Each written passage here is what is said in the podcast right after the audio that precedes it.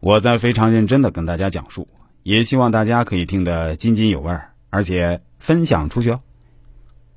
大家会说五行有相生相克，五行里面不是水克火吗？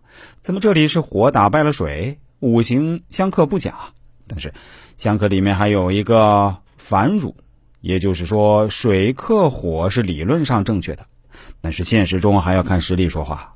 火旺了，你往里倒一滴水试试。水能克得了火吗？所以火在实力比水强的时候是会反杀的，专业术语叫反悔。所以说五行不能学死啊。回到水帘洞后，猴王就想着要武装下自己的队伍，以防万一哪天再来个什么魔王欺负到头上来。于是四个手下大将说：“旁边有一个小国，可以去买些或造一些兵器来。”但是这猴子却想着去买他几件，还不如觅他几件好。对了，孔乙己说过，文化人偷东西不叫偷，叫觅他几件。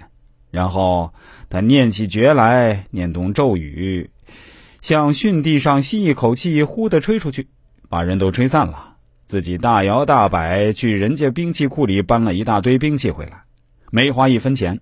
这不是强盗是什么？这里为什么是他往？巽地上吸一口气，再吹出风来。第一篇我们已经说过了，八卦里的巽卦代表风，这个大家记住了。卦象说了三个，巽卦代表风，离卦代表日，火红色，坎卦代表月水黑色。偷抢来的这些兵器呢，都分给了猴子猴孙们，美猴王自己却没有挑出个中意的。这时，四个老猴子上前奏道：“大王乃是先生，凡间兵器不堪用的。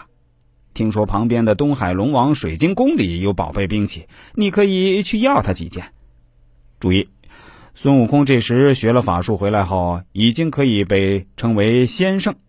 圣是老猴子对他的尊称，但可以知道，孙悟空已经从一个单纯的猴王晋升到仙这个级别了。”这说明，只要学会些长生不老的法术，就可以成为仙了。仙可以自动升级的。他去到东海龙宫的水晶宫，讹了龙王一根棒子还不够。